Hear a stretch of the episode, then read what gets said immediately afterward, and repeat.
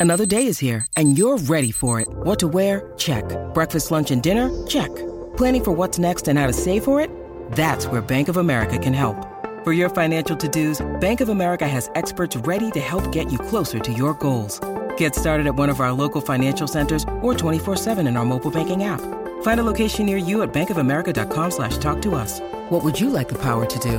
Mobile banking requires downloading the app and is only available for select devices. Message and data rates may apply. Bank of America and a member FDIC. Welcome back to the Friday Form Panel with Jason Bonnington and Dan Malecki.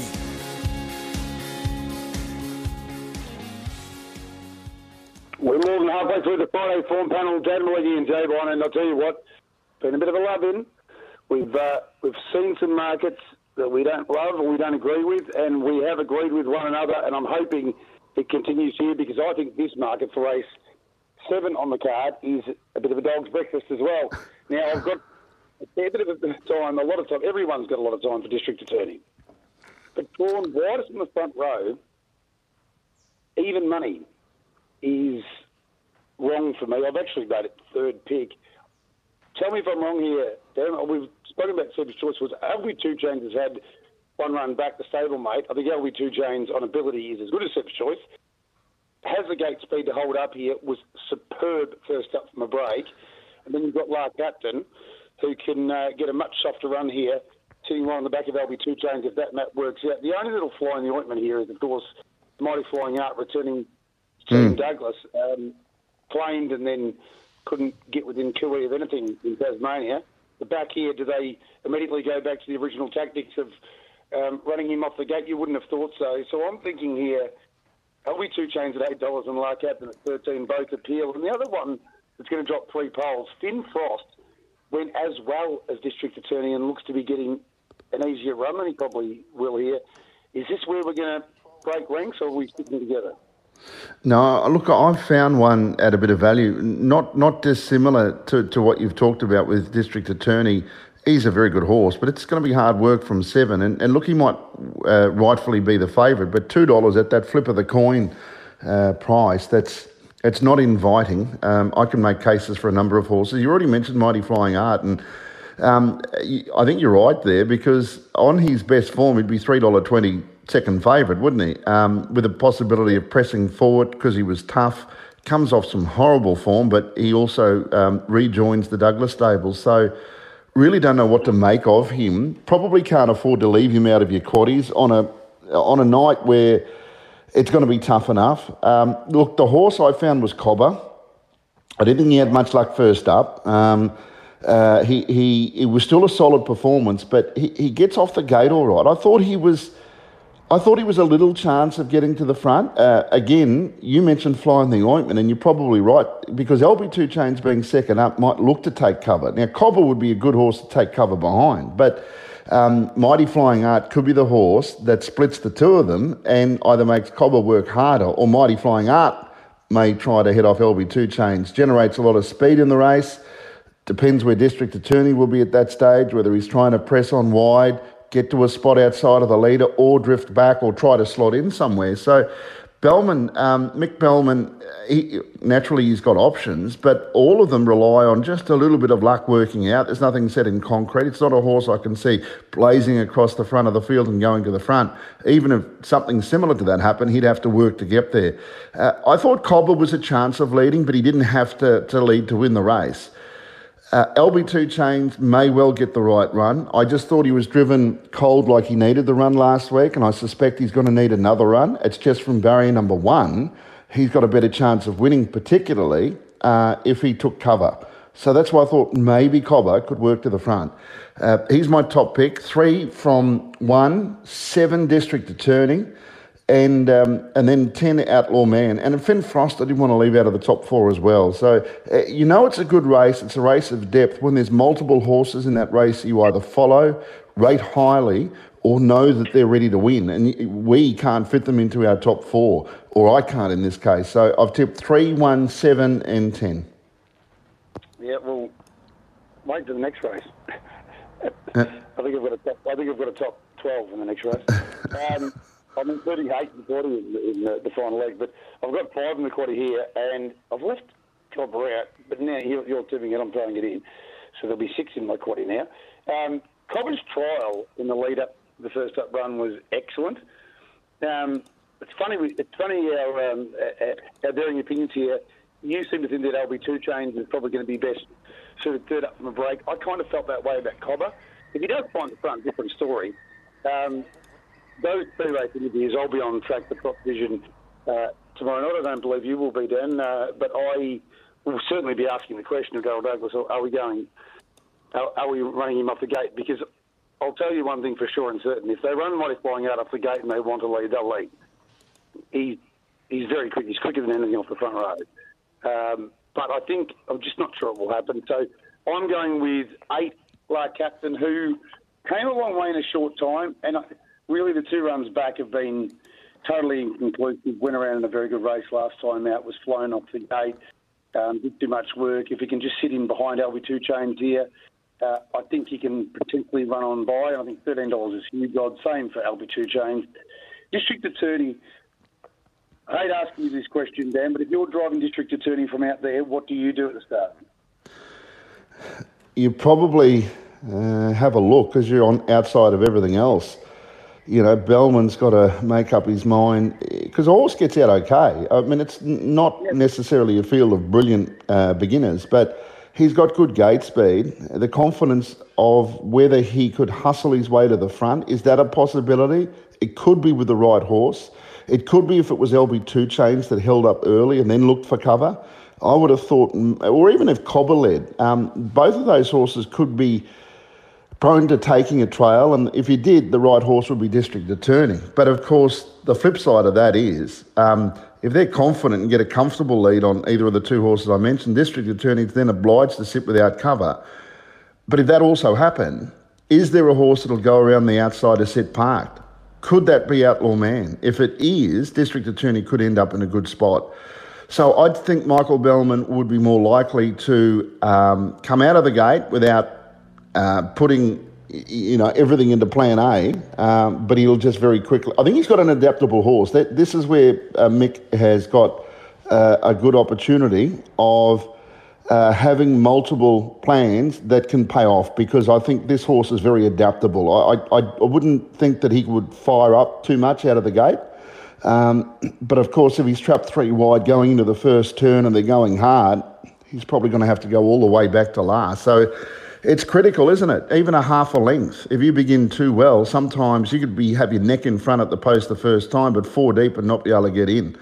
Um, that might be planned. Is that a, a, realistic one? If he went forward, didn't get to the front, could end up one-one by the mile.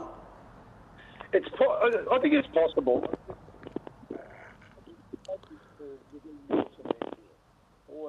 A lot of things to work out because district attorney, even if he finds I don't think that's likely. He's he seems to be a, a, real confidence horse at this stage of his career. Likes following a helmet, sprinting late. We saw that last start. If he gets caught breezing, I don't think he can win.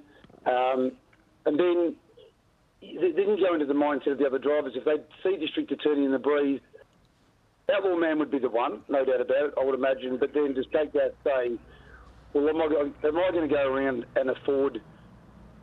Uh, maybe the most gifted horse in the race, cover at this point. So, I, look, I just think it's a wonderful race to bet into because when you've got a horse at two dollars that um, I think needs a lot of luck to win, this is how I'd be playing. My numbers are eight, one, seven, and nine, but I'd be having twenty dollars a win on LB2 Chains and Lark Captain, and five dollars a win on Finn Frost and Outlaw Man, and you literally can't go wrong well, you can go wrong, Dan, and how you go wrong is if one of the other horses wins. But it'll be interesting to see even tomorrow if there's a little move for Mighty Flying Out because both you and I had um, quite unusual love affairs. I found Mighty Flying Out at, at massive odds um, one night, and in a period that he was flying, boy, he was flying. Mm.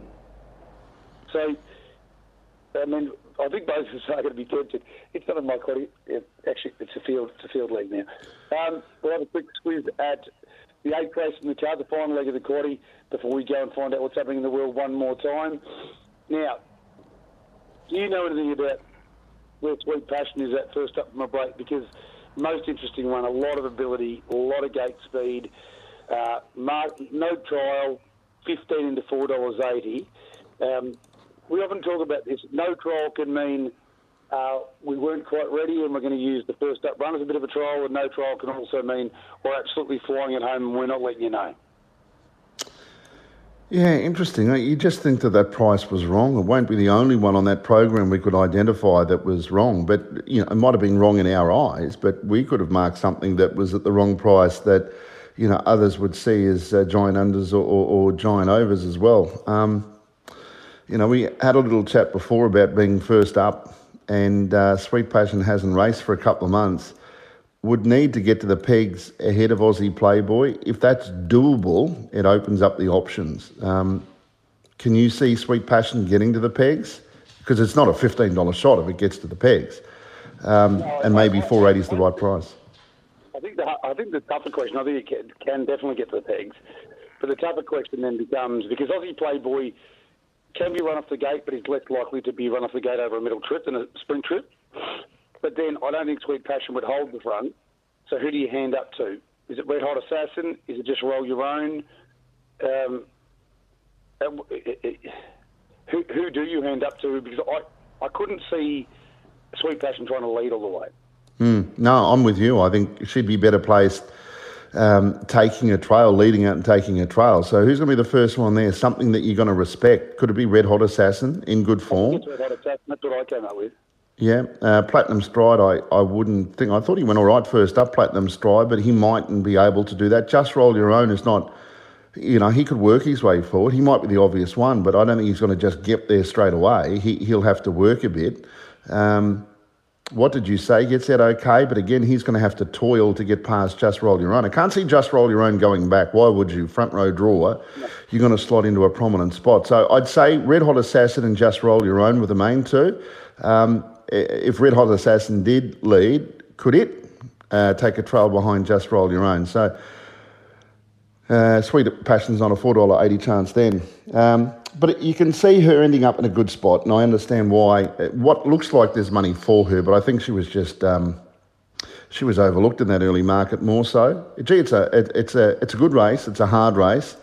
Just a little sips my tip here. The eight, the horses on the back row, um, and again, what happens early whether or not whether or not they generate enough tempo to really advantage the horses from the back. That's the other thing also. Uh, but just a little sip is going to have to get off the pegs, might have to go around them, do it tough. And, you know, what, what do you make of Kafaji? I mean, first up, he was just too bad to be true, wasn't it? You, you just have to put a pin through it because he was bad. He, he's never been that bad, I don't think. So I couldn't tip him with confidence, but I can't leave him out either. Um, my tips here eight just a little sip, 12 Kafaji, five just roll your own. And uh, I've thrown in Mirakuru as well because I saw him at $26 and thought he was over the odds. Um, but might need that pace in the race generated early. Intriguing race. I feel like, again, another race where a horse in the market I've left out in Sweet Passion. I've gone 12, 2, 5, and 3. So let me explain. I am with Kafaji, but I won't be backing him. I've got him at four dollars. He is four dollars. Uh, after what you saw first up from the break, I don't think, in, in, unless Emma Stewart and Clayton Tonkin specifically um, titled up and whispered in your ear, he's 100% right to go, forget last start. Uh, you couldn't back him. So, I mean, this is, this, I think this is the toughest race in the card. As mentioned, 12, 2, 5, and 3 my numbers, but the ones I want to back, Mirakuru, yes for our mate Steve Cleeve, who does a great job in Trot Vision as well. Like, I know it's been a little while since he raced, and that means that's never a good thing, particularly for a horse like Mirakuru who struggles to get a campaign rolling. But he was really good last start. Twenty-six dollars is ridiculous. Shorty's mate maybe uh, going a shade below what he can, but he's fifty-one dollars and nine for crying out softly. uh, I, I'd be backing both of those each way, and Probably just small. Uh, I, don't, I don't think I'd be getting heavily involved. I'd be playing wide in the quaddy and hoping for a little bit of value. But um, yeah, the speed map's going to be interesting. But what we do hope for those second line runners, just a little sip. Um, Shorty's mate Mirakuru the lot is for there to be some genuine tempo. For Sweet Bash, Never Crack Early, maybe Aussie Playboy kick up, Red Hot Assassin, and Just Roll Your Own fight for the front between them. So that's what we want in the final leg of the quaddy race. So we've got three more races to go.